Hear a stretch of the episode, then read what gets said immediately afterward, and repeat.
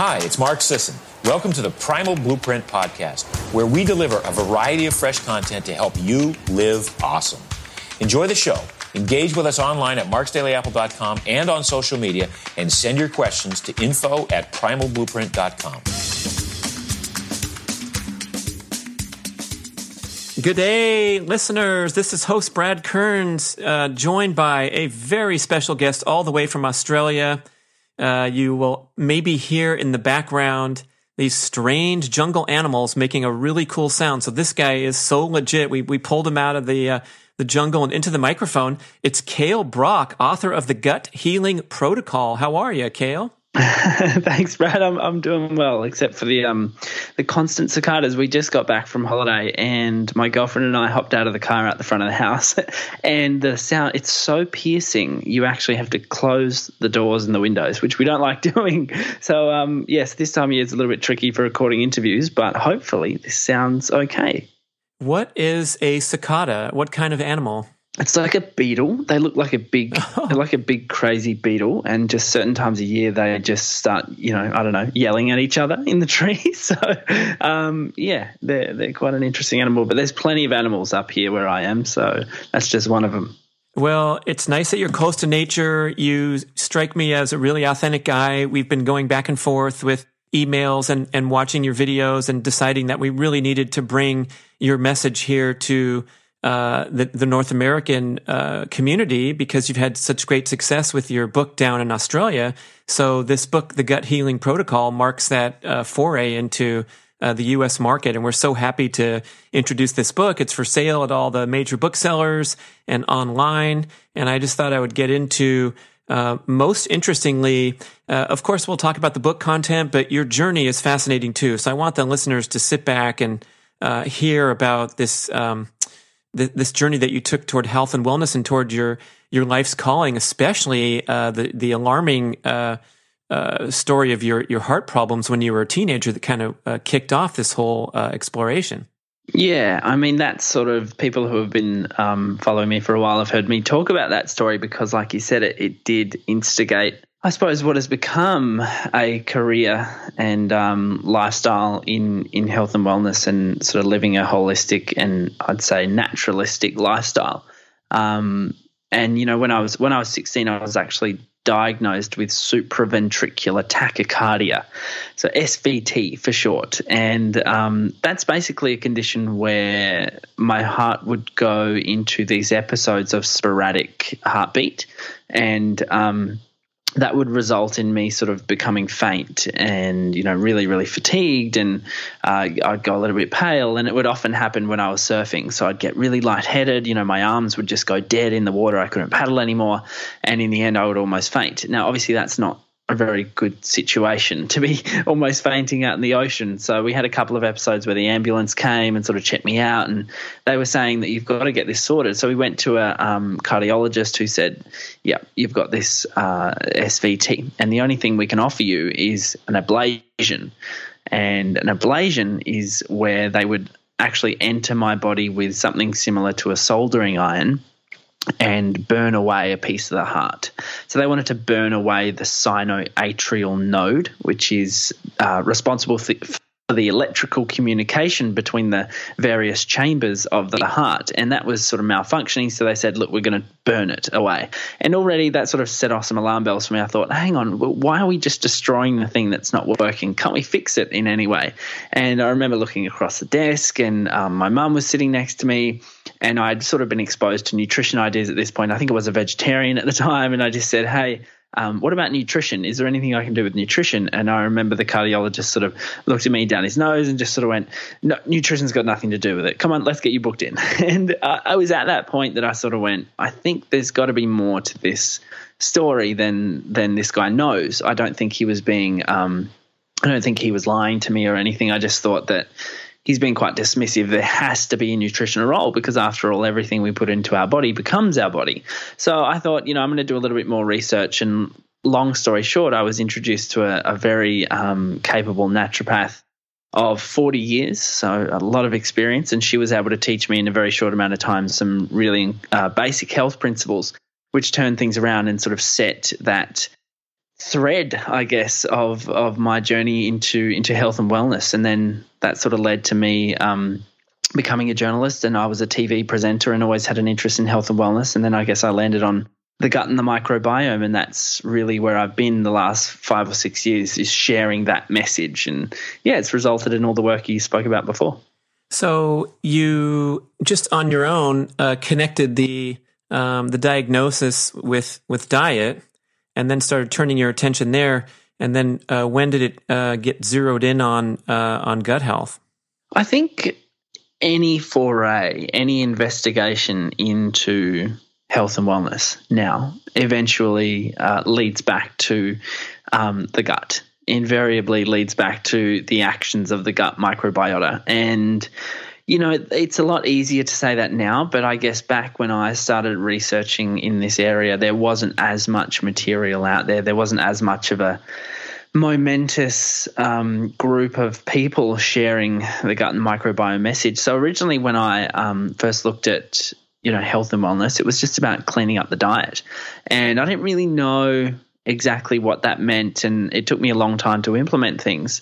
Um, but, you know, initially that that looked like cutting out grains and um, cutting out the dairy very slowly, because I was doing nutrition at school, you know, and they were telling me that calcium is really important from dairy, and, you know, grains are really important for fiber and these carbohydrates that you need and all these different things. So I, I had some conflicting uh, information going on. And um, throughout that time, I was sort of just listening to my body and seeing what how it responded to various changes. And I remember going off grains, and for the first week I was so tired. I remember standing at work, and I was working in a surf shop, and I remember standing at work looking at um, one of my fellow uh, staff members and just going, I'm so tired, I could fall asleep right now. And that lasted about a week, and then after that, you know, my body started to adapt and started to feel really good. And then I sort of went into raw diet and, you know, sort of experimented around the whole thing. And um, meanwhile, in that time, by the way, my heart condition had actually come under control. So I was experiencing, originally I was experiencing these arrhythmias, these S V T episodes um, once or twice a week. You know, it was quite regular, and it was getting quite concerning. And at that point, it sort of had dropped down to once a month maybe. And then over the next sort of six months, I actually had turned that condition around um, naturally, without drugs or medication, just um, or surgery, sorry, and just sort of a basic health diet, what I would just call a wholesome sort of Mediterranean style diet, and um, a few supplements and stuff to to fill in the missing gaps.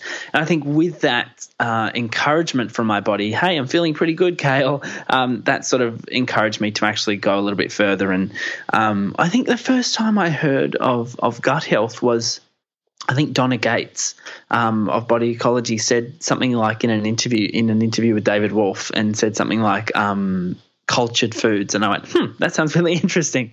So from there, I started doing, you know, I read dozens of books, and I took a year off after I finished school, and um, basically took that year to myself to just read. And I read every single day and listened to all the podcasts, and just absolutely delved and saturated myself in health and wellness information. And then over time, that's sort of been refined into more scientific information, and, and listening to and speaking with various doctors and practitioners. You know, I just got off um, the I just got off the phone with um, Professor Thomas Borody, uh, who was in my film, The Gut Movie, um, and he's a he's a pioneering gastroenterologist who who really pioneered F M T, fecal microbiota transplantation. So that's really where I'm at now, is actually getting to the source and seeing what these incredible practitioners are doing to actually sort of heal and reverse um, gut conditions, which so many people are afflicted with now. So it's been a really interesting ride, and I'm, I'm really, really enjoying where I'm at now in, in terms of just taking on the role of, of storyteller, and uh, the person who's going to be the middleman between the, the hardcore info and then the everyday lingo. Um, so it's been a pretty, yeah, a really, really fun experience. That's very well said, man. I I, I feel the same about uh, you know, working with Mark Sisson and, and myself. We're both former jock athletes who were just pushing our bodies and trying to win races, and not in the medical scene or the uh, you know, traditional practitioner. Um, but you know, the storytelling aspect is important, because I think it gives you that um, impartiality that's crucial that a lot of uh, academicians and medical professionals don't have. They're they're highly, heavily invested in status quo, conventional wisdom. And what I'm seeing is, you know, a resistance to the open-mindedness that you need to be a, a proper student and someone on a health journey, because things are constantly changing and evolving. And so now if you turn on podcast channels, you're hearing a lot of dogma and people uh, espousing a, a, a certain Uh, you know, dietary pattern, or even when we get to the exercise realm where we have people touting the, um, you know, the high intensity instead of uh, long, slow aerobic, or whatever their position in their corner is. And um, that's what was, you know, really uh, attracted me to your story, is that, you know, you had this health condition. It was perplexing. You're a young, healthy guy, and you had to figure, it seems like you're figuring everything out on your own, especially in the in the gut scene world, because it's so new anyway. You can't you know you can't look to the authorities for decades long doing this because it's so new. Yeah, and I think with anything, there's always going to be change, and that's what I love um, when I come across a, a scientist or or a practitioner who says we can only make decisions based on what we know now. You know, maybe in the future the, the science is going to come out and say we were wrong, and that's okay, because that's what science is. Um, but it's key to have that open mindset, like you said, to be able to accept that, and, and not a lot of people do. And to be honest, when I first um, got into health and wellness, Uh, I probably became a little bit dogmatic, and I think a lot of people do when they first get it. They get quite anal around food, and they think that, you know, this worked for me, so it should work for everybody. And you know, it's just a it's just a growing process, and um, we can all. I think the key is is making informed decisions about your health, and you can't make informed decisions until you're informed. And we're very lucky now to have so much. In- oh, oh, oh. Hold on, listeners, we got to pull that out as a pull quote. You can't make informed decisions unless you're informed. Oh, that's that's brilliant, mate. I love it. Thank you. I think I stole that one, so I can't really. Um, but yeah, I, I like the fact now that there is so much info out there. And um, uh, as you would have noticed, uh, reading my work, a, a lot of my work is focused on the fundamental principles of, of, for instance, healing the gut or health and wellness in general, because the, the nitty-gritties of it and the the mechanistic Um, information about how the body works is, is still coming about, but we certainly have enough um, anecdotal evidence, at least now for thousands of years, really on how to on how to rebalance the body, and we can certainly act on that now. We can't use a lack of science as an excuse to to still eat our chips and whatever. we, we've actually got to start looking after ourselves and living in a naturalistic style, and there are plenty of examples in throughout the world where cultures are living really long, healthy lives. And I think if we um, take what they're doing and sort of um, consider how they eat and how they live and really apply that to our own settings, then that's a really good place to start. And speaking of anecdotal evidence and the, the F M T that you mentioned briefly, I'm not sure if listeners are aware of that, but you know, I just have to share a personal story about an elderly family member who had complications after major surgery, Uh, contracted the C. diff uh, bacterial infection, which is so uh, severe and kills about twenty-five thousand people a year, most elderly patients in hospitals that contract this uh, antibiotic-resistant infection. And he was fighting for his life in and out of the hospital for seven months and dropping down to one hundred twenty-eight pounds at six foot two. And, you know, one more attack of C. diff, you know, he, he was on his last legs, and we were investigating this option for F M T. This was several years ago when it wasn't F D A approved. It was actually shut down by the F D A because they didn't have enough information about it. And finally, we squeezed into uh, a practitioner in Oakland, California, Doctor Neil Stolman. I think he's got a book out there. I don't know if you've heard of him, but, um, you know, in a matter of a week, with a donation from a healthy younger family member, he got up, walked out of the hospital, and was completely cured of this infection that almost killed him over several months' time. And had he gone the traditional medical route, there's a very high probability that would have done him in, like it does in so many people. So mm. um, the you know the the breaking uh, science and the anecdotal evidence put together is where our ears start to perk up. And I think um, we'll get into the content of your book, because Uh, I feel like myself personally, I might throw in a few personal questions for you, Kale, too, but I think there's a lot of people out there that are suffering from gut dysfunction, don't know it, are already eating super healthy and sort of have a blind spot to the idea that there might be a missing link in their in their big picture approach to health, uh, just because they're not eating sugar and, and staying away from the bad oils uh, and crossing their fingers. We're on a whole new frontier here. Yeah, and I mean, just on that F M T story, I think that's amazing, by the way. And there are so many stories like that now coming out with F M T. Uh, like I said before, I was speaking with Professor Borody, and um, he was saying how he had someone come in the clinic for their digestive issues, and um, they also had depression, but they treated the digestive issues with an F M T, and you know, the thirty-year depression state disappeared after a week. Um, you know, and and there are stories. Um, he also has three case studies of where um, M S was reversed.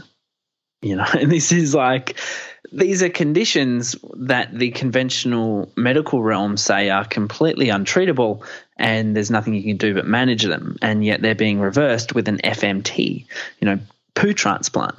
So there's so much incredible stuff going on, and yet at the same time, like you said, there are people out there who who marvel at this and say, um, well, I've still got gut issues and I'm following all the advice. You know, I'm eating a primal diet or I'm eating a naturalistic diet in line with my ancestry, and I'm still not um, getting the health results that I want. And I think that's quite a common thing. And certainly when I was uh, health coaching back, you know, five or six years ago, um, that was something that I saw a lot in, in people who came to see me. They'd say, well, you know, I don't eat the sugar. Like you said, I'm I'm off grains. I'm on a gluten-free diet and I eat lots of vegetables and I have my green smoothies and all this sort of stuff. I think what we're looking at is a population who have a very imbalanced microbiome simply because they've been exposed to things which completely disrupt the population of gut microbiota that they have. So, for instance, we have antibiotics, um, not only antibiotics that we go and take from the doctor, which almost everybody has done, by the way, um, but also antibiotics in the food supply, uh, for instance, in, in our meats, if we're not buying organic meat. And we also have strong antimicrobials in our tap water. So there are, and we have uh, radiation everywhere. We have E M Fs, which also compromise the gut microbiome. If you read Michael Mosley's book, the latest one that he wrote, um, he talked about the fact that when we fly, our gut microbiome shifts very drastically. When we travel, it shifts very drastically. And that's something I explored um, in in my documentary, how um, the gut microbiome shifts quite dramatically when you go to a new climate and environment. So right from the get-go, we've been disrupting our microbiome. We might have been given antibiotics as a child. We might not have had breast milk. There are so there's always one factor that each of these people generally can tick off, and if it's nothing they've done, it's often a compromised microbiome which they've inherited from mum. Because, as you know, a lot of your listeners would know, we do inherit the gut microbiome from mum at birth. And mum's microbiome is a reflection of her lifestyle and diet and her environment, and uh, she wants to pass on all those bacteria to the baby so that bacteria, so the baby can thrive in that very environment. Um, so it's a very interesting situation, and and importantly, it's not only the good bugs which are passed from mum to baby. It can also be an infection. So there are various things going on, and often it takes a very skilled and patient practitioner to um, delve into and actually pinpoint what's going on. But the reality is, if you've got gut issues, you've got gut issues. You've got a bit of work to do. So um, that's why within the Gut Healing Protocol, for instance, we often – I often tell people to actually just go back to basics, um, not not so much focus on the fact that what is causing my gut issues, what has caused my gut issues in the past. Let's just try and do a reset and see how we go from there. And that's why, you know, utilizing principles from Doctor Natasha Campbell-McBride, Doctor Perlmutter, and all these incredible practitioners, um, we want to pull back the microbiome and sort of reset it with a very basic, very healing diet, and, you know, bringing in the bone broths and, and really cutting out a lot of uh, carbohydrates, even things that can be good for you long term, even cutting them out short term, can actually just give the digestive system a rest in order to find your um, default microbiome again. And that's, I was speaking with uh, a microbiologist here in Sydney, uh, John Elliman, who produced a very uh, good probiotic that I'm a big fan of. He's a he's a basically a probiotic scientist, and he was saying how they thought originally that the probiotic they developed was doing all the work, and they thought that, you know, they were adding in this bacteria into the body and it was, it was, you know, fixing up the body. But now they're sort of coming across research where they think that it's more, they put in these probiotics. The probiotics shift the environment so that your own natural inner template, so your original default microbiome, can actually start to flourish. So instead of actually battling against perhaps a an overgrowth of of a detrimental yeast or something that's, you know, in too high numbers like candida, for instance, by suppressing that, uh, probiotics can allow your natural microbiota to actually come online again. And it's very important because your natural microbiota, and when I say natural microbiota, I mean the, the microbes that you inherited when you were born, they tend to work best with your innate immune system because your immune system was developed in conjunction with them. So it's a very complex system, but making it simple by pulling back the diet to something very basic and allowing them the the gut to rest um, just looks like uh, how we sort of describe in the book, and that's, you know, cutting out a lot of carbohydrates temporarily. Uh, so things like even a lot of fruits we we do cut out, except for um, tomatoes, lemon, limes, cucumbers, avocados, and uh, focusing on your lots of vegetables. And then if you're having trouble digesting them, cooking them, and or having lots of broths, healing broths, and then also getting specific with your supplementation. So sort of looking at some probiotics, like I said, to shift that environment to something more conducive to a healthy gut, and also um, something to actually help heal the gut lining. So for instance, some maybe some aloe vera or some bovine colostrum, or sort of looking at that. And I, I know you guys were actually promoting um, the probiotic with the book before Christmas. Is that still going? Uh, if some listener listens to this show and and uh, asks about it, I'll I'll have it still going. How about that?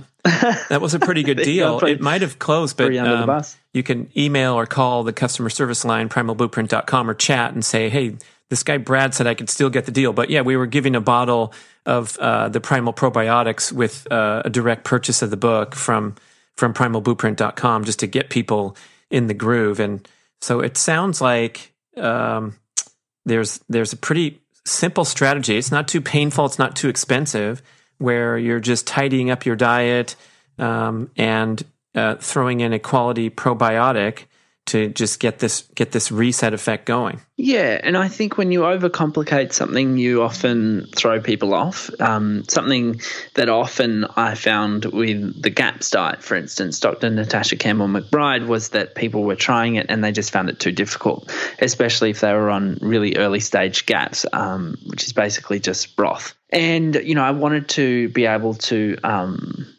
accept and sort of acknowledge how powerful and how successful that diet has been for a lot of people, but also bring in a lot of the stuff that I had learned about um, you know, sustainability in, in a diet and sustainability in someone's health journey. Because when I was health coaching, and certainly what I saw with my own family and all these things, but it, the best diet is the one that you can follow for the rest of your life. I'd rather you be eighty percent perfect for uh, twenty-five years than um, one hundred percent perfect for twenty-five days, you know? So that's really where we where I sort of found that middle ground, and and found that by utilizing principles of those very healing diets like bone broth and and taking out certain inflammatory foods um, and adding in things like probiotics and aloe vera and colostrum, which sort of add more health points to your, to your bank balance, um, it really does become a more sustainable journey. And, you know, by having a sort of set period, for instance, eight weeks on the Gut Healing Protocol, I found that, you know, the results were pretty – were pretty astonishing for how simple of a diet that it is. And, you know, some people still find it a little bit restrictive, and that's okay, because you're allowed to be restrictive for, for a short amount of time.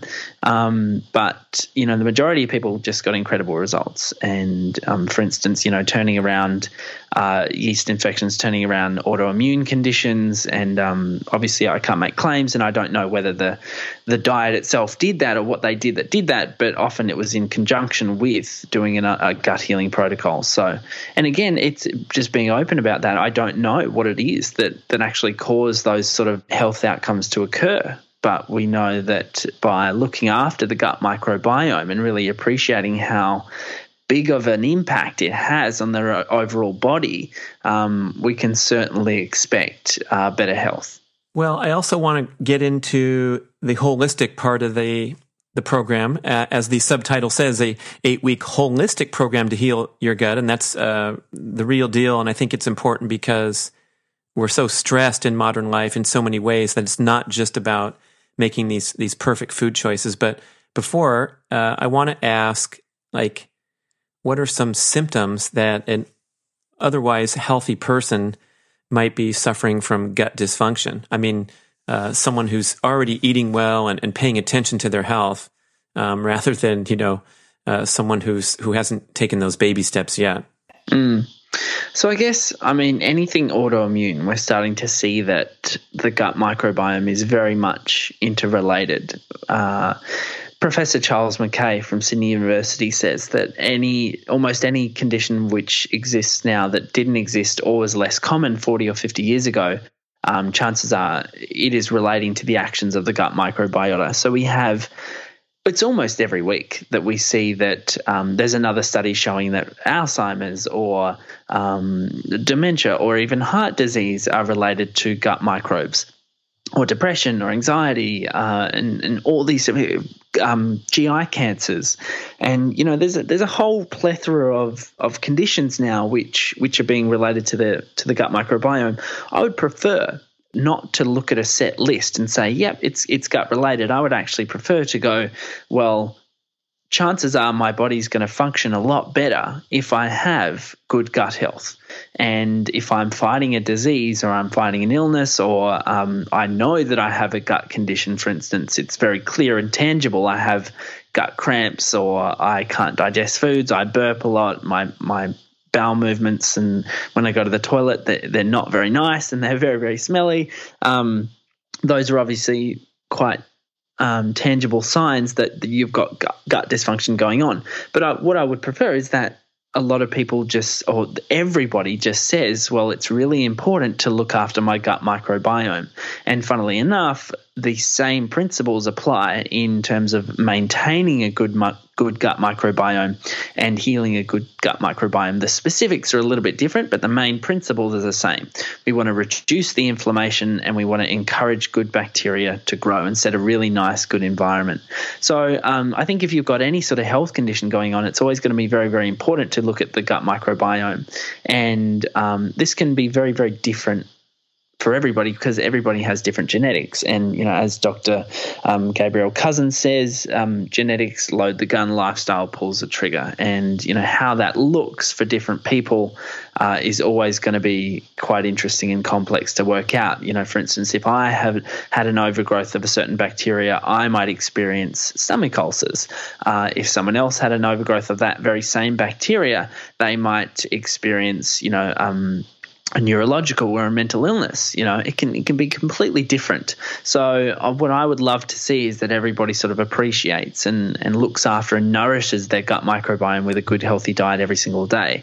And on top of the dietary side of it and where you were going with the holistic side of it, that's always been a big part of of my life because um, when I – sorry, my microphone just fell over there. When I started um, looking into this, it was always sort of a – a sort of semi-spiritual journey. Um, when I finished school, like I said, I took a year off and I actually traveled in my uh, van. I bought a van and chucked my surfboards in the back, had a bed in the back and traveled up the east coast of Australia surfing for a year.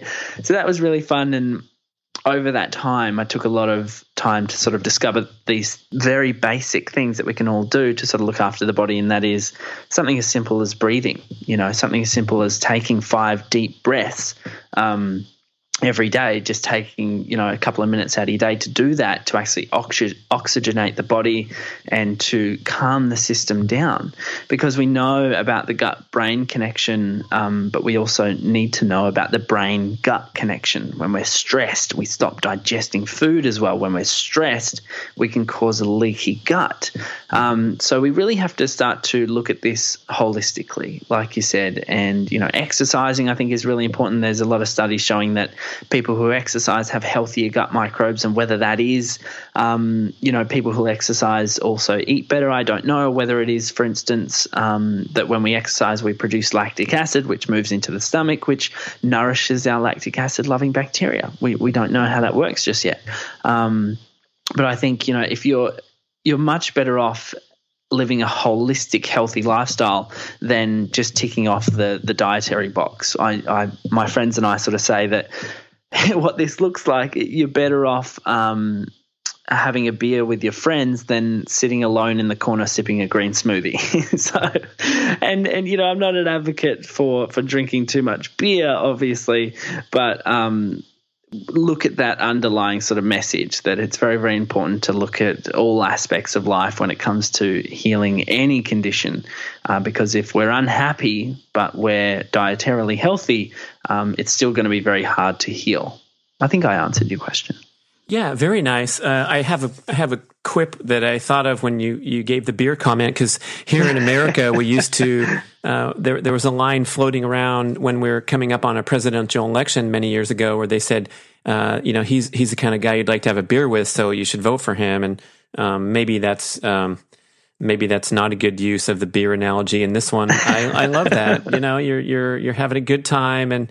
Um, And, and, and smiling. And, you know, we do have to, to be serious, um, this condition of orthorexia in the primal paleo scene, um, which is, you know, uh, an unhealthy fixation on uh, healthy eating and lifestyle practices to the extent that you get stressed if everything's not perfect in your diet one day, or you fall off track in some other way. And then that stress itself manifests into, like you said, it can manifest into a gut health problem, Uh, hormonal imbalances, all these things that we're working so hard to try to uh, uh, protect against with our eating, exercise, lifestyle habits. Um, so if we have this uh, perhaps uh, inflammatory condition or an overgrowth condition in the in the gut, um, does it manifest with a a, a a swollen gut or any sort of pain or gas, bloating, uh, certain di- uh, digestive symptoms? Um, what do you think?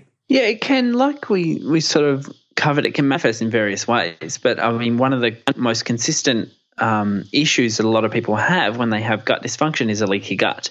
And um, the best analogy I know is is think of your gut like a fly screen. And a fly screen, you know, wants to keep out the bugs and the, and the flies and all these different things and let in the fresh air and all those air nutrients that we need. Um, if, if the fly screen has holes and tears in it, for instance, there's big rips in it, then those flies are going to enter the system. So, for instance, in your gut, if your gut lining has holes and tears in it, or, or too large uh, junctions between the gut epithelium, epithelium, um, we're going to have undigested food particles moving into the bloodstream. So it's not just uh, it's not just local to the gut. This is when um, gut issues, and inverted commas, can become systemic, because the gut is linked to the entire body. So if we, for instance, have something like um, an un- undigested uh, egg particle, for instance, move into the bloodstream, even though it's an egg, it can be the healthiest, most biodynamic egg you've ever seen in your life. If it moves into the bloodstream undigested, the body says, I don't recognize that. That's not in a form that I can use. Um, the blood's not going to digest it further. So what happens is the body says, well, that's an invader. Let's go and get rid of it. So what it does is produce inflammation. And that's a very healthy response for the body to do. It produces inflammation to actually clear out that invader. Now, if that happens so much that, um, you know, this egg is coming in quite regularly, the body will actually say, okay, well, this is coming quite regularly. We need a system to deal with this. So we're going to develop some antibodies, which are very specific to that egg, and we're going to go in and get rid of it. Now, this might be the same um situation for something like gluten, for example, which, by the way, has been shown by Professor Alessio Fasano to actually cause or initiate leaky gut in everybody who consumes it, not just celiac. So he's saying that if you consume gluten, it'll open up your gut lining, it'll make it leaky for at least three to four hours after you consume it. So we have increased permeability in that gut lining. We have undigested food particles moving into the blood. The um, body says, okay, they're coming in too regularly, let's develop some antibodies or some sort of switches, some keys to go and switch those off as they come in the system, because they're coming in too regularly.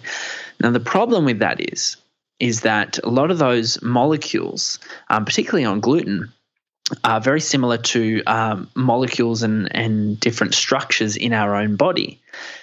And when that happens, those antibodies that the body has created um, will also get confused and start to uh, go and attack the body itself, attack those structures which are very similar to the gluten, for instance, and it might attack the thyroid or the joints or the skin. And we would call that Hashimoto's, psoriasis, or arthritis. And we often don't connect those issues to the gut. So, yeah, we can have things like cramping and bloating, which are signs of, you know, an, an overgrowth or an imbalance, I should say, of, of gut microbes. But when we have that situation going on, what we also don't often talk about is the fact that that has an impact on the gut lining. So our gut starts to open up and that starts to release inflammatory molecules into the bloodstream. The body gets inflamed and it starts to, it can start to attack itself. So all of a sudden we have a gut problem that's become systemic. So I want to get past the point where we just go, oh, I don't have a gut issue, my digestion's fine, but I have arthritis. So um, that is in itself indicative of gut issues. And there will always be, of course, genetic factors and all these different things, but that is always going to have ties back to the gut microbiome. So one of the most important things we can do is uh, have a look at healing that gut lining, because even probiotic bacteria, if we're eating lots of fermented foods, if we're having lots of kombucha, if we have a leaky gut still, those probiotic bacteria, which are meant to stay in the digestive system, if they move into the bloodstream, they're still an invader. And they can release L P S, into which is lipopolysaccharide. Doctor Perlmutter has been doing a lot of work with this, um, or sharing a lot of material with this. That can release L P S into the bloodstream, which will travel to the brain and cause inflammation in the brain. We have all sorts of issues that stem from this leaky gut situation. So often the first step in terms of getting on top of these sort of gut issues is um, – to heal and seal the gut lining. So to recreate those tight junctions of the epithelium, going back to the fly screen analogy, we want to repair those holes and tears in that fly screen so that only those micronutrients, so those very small particles of food like essential fatty acids, vitamins, minerals, only they move into the bloodstream, because the body can use them because it recognizes them as raw materials. So we stop those undigested food particles moving in the bloodstream. Bloodstream, immediately we quell down inflammation. So one of the best things for a leaky gut is going to be a mixture. It's going to work different for, for different people. It's going to be a mixture of things like bone broth. Um, it could be some slippery elm. My favorites are aloe vera and bovine colostrum. Those are two of my absolute favorites. And of course, probiotics are going to be very important as well. Once we sort of get on top of that um gut lining situation, we want to actually look at the population of gut microbes in there. What's going on in there that actually is causing this leaky gut? Uh, and that's when we start to look at taking probiotics. And generally, uh, the safest probiotic strains to take are going to be those lactobacillus bacteria and those bifidobacterium uh, species and all the substrains of those, because they work well. They are most prominent when we're born, basically, um, and they tend to work well with our immune system. And whether they are actively changing the population and seeding themselves into the gut environment, or just shifting the environment so that your own native bacteria can grow, we're not entirely sure on yet. But uh, regardless, Regardless, probiotics are going to be very important um, in the beginning. And that's, again, how I spoke about fermented foods. Some people say, well, don't you recommend fermented foods for, for gut health? And indeed I do. But if you've got a leaky gut, the first step is healing that leaky gut and um, avoiding fermented foods for the, for the first part. So those are often a lot of the um, – the sticking points for people when we first start is is what what do I focus on? What am I actually doing when I'm having this bone broth, when I'm supplementing, when I'm taking this aloe vera, this bovine colostrum? Um, so those are sort of the main things we actually want to look at when it comes to getting over those gut issues. And yeah, the bloating and stuff, that's a sign of, you know, maybe you're not digesting foods, maybe you've got an overgrowth of certain bacteria, and those things will change once you address the underlying situation, once you reestablish a nice, healthy environment um, for your bacteria to grow. And um, doing that means you've got to really pull back on, on the diet. And like we said earlier, you've got to focus on those whole foods, um, easily digested if, you, if you're having trouble with digestion, a lot of bone broth, and um, really cutting out those carbohydrates at least, at least for a while, because even if they're prebiotics, um, if you've got an overgrowth of bad bacteria, they'll feed on the prebiotics as well. So you want to really put them in place first before you before you go crazy on the um, on the carrot juice and all these different things. Right, right. Makes sense. I love this screen door analogy with the tears in it. Um, I'm, I'm tripping out on aloe vera and bovine colostrum. That's a that's a wild idea, man. I, I don't hear much talk about that. So let's get a little more detail there, since it's your absolute favorite. Is there like a, a supplement that contains these in a pill form, or do you go buy some strange liquid or two different things? What What's the story? Yeah, I mean, aloe vera, you can actually grow and harvest yourself. Uh, I do that when I'm back in um, Adelaide, which is where I was, where where I grew up. Uh, I live in Sydney now, but when I was back there just recently, we've got these massive aloe vera plants out the front, and I often I'll just go out and and. grab off a leaf and I'll fillet it. You got to fillet aloe vera, and um, put put it in my smoothie, and then all the juice I'll actually scrape off into a bowl and put all over my skin as well. So it's a pretty versatile food. So that's a really good one. It's got a, a nice um, mucilaginous gel, which is quite anti-inflammatory. It's a very, very anti-inflammatory food. Um A slippery elm is also very good. And actually, I didn't mention this, seaweed is also a very, very good food, which acts like aloe vera and is very good at helping um, the gut lining along. Uh, bovine colostrum. So a lot of people get confused when I say colostrum. They think about breast milk, and it's not human breast milk. Don't worry. Uh, bovine colostrum is the first milk which cows secrete after they give birth to the calf. And uh, once the calf gets its share, um, they they come along and they harvest the rest of the colostrum. Now, what's interesting in, in this whole colostrum situation is when we're born, we're actually born with a leaky gut. A lot of people don't know this. We're actually born with a leaky gut, and that's because a lot of the um, important antibodies Uh, from mum's breast milk and important nutrients from mum's breast milk need to move into the bloodstream straight away to actually set up the immune system in the blood. So it's it's we're born with a leaky gut, so that um, from our first breast milk, uh, all those important nutrients can move straight into the bloodstream. Now, what's key is that after a while, mum's milk starts to turn a little bit sweet uh, and sugary. And that's when the gut lining starts to close up again, and we start to see a healthy sort of mucus develop around the gut lining to sort of set a system in which um, good bacteria can grow. And all those little seedling bacteria that we hear about um, are picked up in a natural birth situation. Um, all those little guys can actually start to thrive and, and really foster a really nice environment for themselves to actually be sustained and nourished. And so at this time, mum's milk gets sweet and sugary to feed those gut microbes, because they thrive off the sugar in mum's milk. Now, going back to where we are now, for instance, you're sixty years old, you're fifty years old, and you're already born. You can't go back and redo that whole process. So what do you do? Bovine colostrum is very similar to um, actually colostrum across all mammals is very similar. So we can reapproximate that experience and use colostrum as a food to start to heal and seal the gut lining again. And, you know, I've seen some miraculous uh, health outcomes and, and turnarounds using bovine colostrum as a supplement. And you don't need to use much, and it's quite expensive, um, but it's a very, very, very, very powerful supplement in terms of um, – stimulating the gut lining to heal up again. Wow. And uh, such an important note. Fix that, fix that stuff up before you start popping for all the crazy probiotic foods, which will just go through the leaks like anything else. So mm. uh, I like that. I like that system.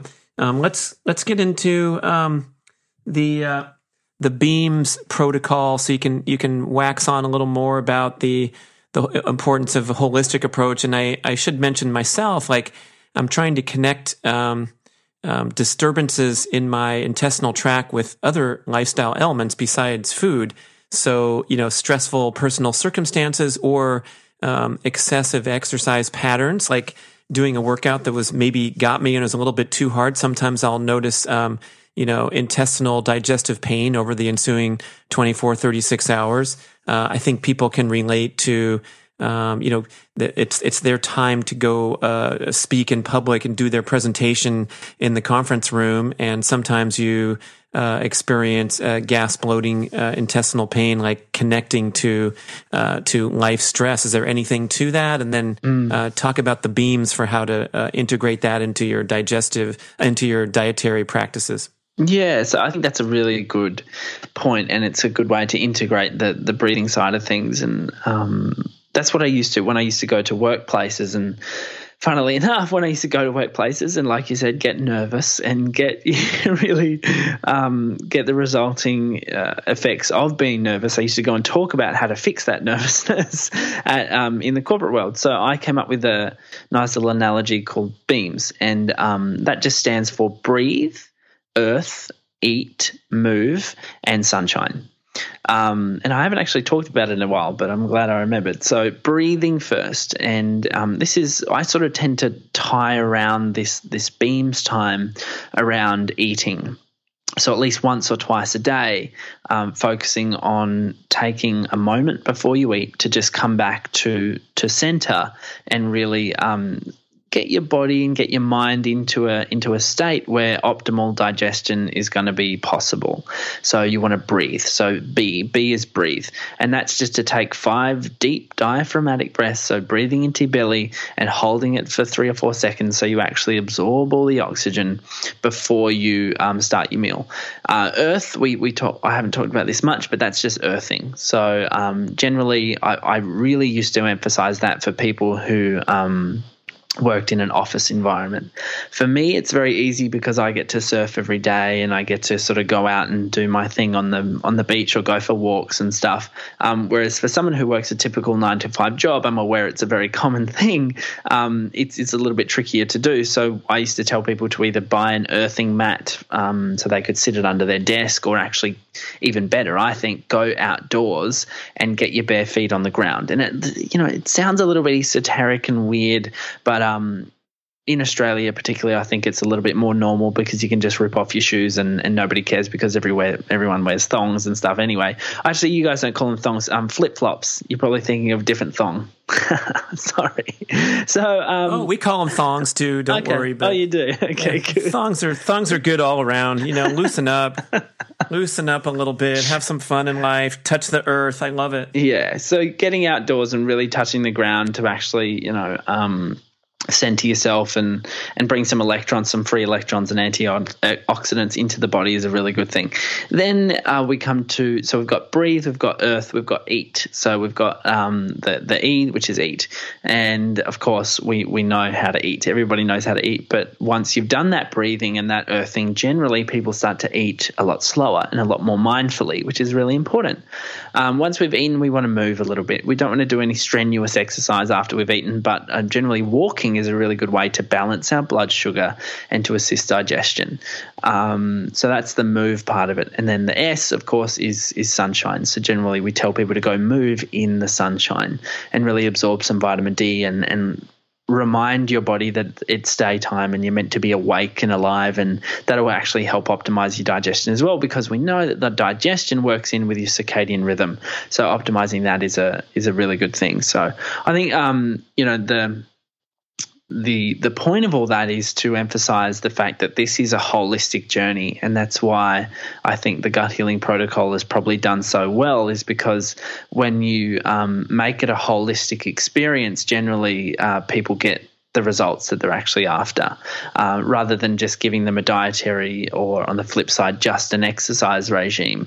Incorporating it all together with some good holistic lifestyle principles really tends to tick all the boxes, and um, at the same time it gets people talking and, and sharing, and um, yeah, it's I think it, it works really well. Well, Kale, I know we got to wrap up pretty soon, and I feel like this has gone really well, and it's coming out just like Uh, the actual content of the book, because what's so great about the book is it has all these practical steps and the eight-week guide, but it also gives you this background, this education, just like you've given us these very memorable tidbits about uh, the baby being born with a leaky gut and then tightening it up as the the composition of the mother's milk changes. Fascinating stuff, and and great to understand uh, how we can address these things, even for healthy people with who are getting, you know, uh, uh, nine stars out of ten on all these other lifestyle elements, but maybe uh, missing a little bit here in this this all important one.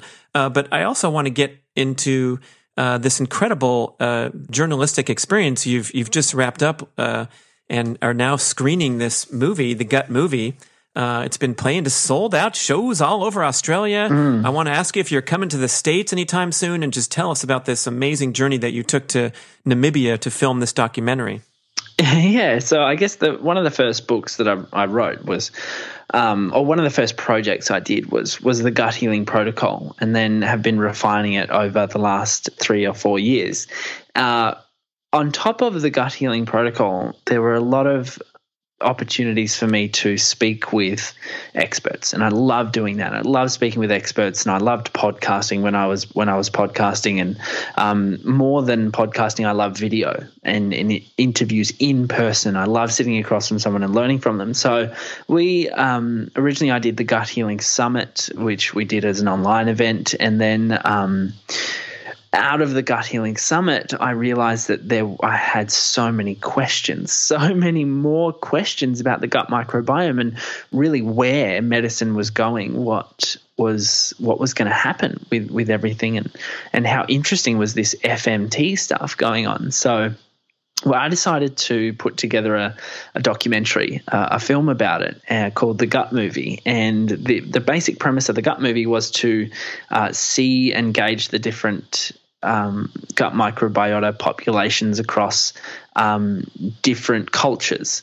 And um, in a roundabout sort of way, we decided that I would be the sort of guinea pig in this, in this film and uh, send myself to Namibia, which is a West African country, and go and live with a tribe over there uh, called the San, uh, who are a Bushman people, and um, live with them and eat with them to see how my microbiome would change whilst I lived with them.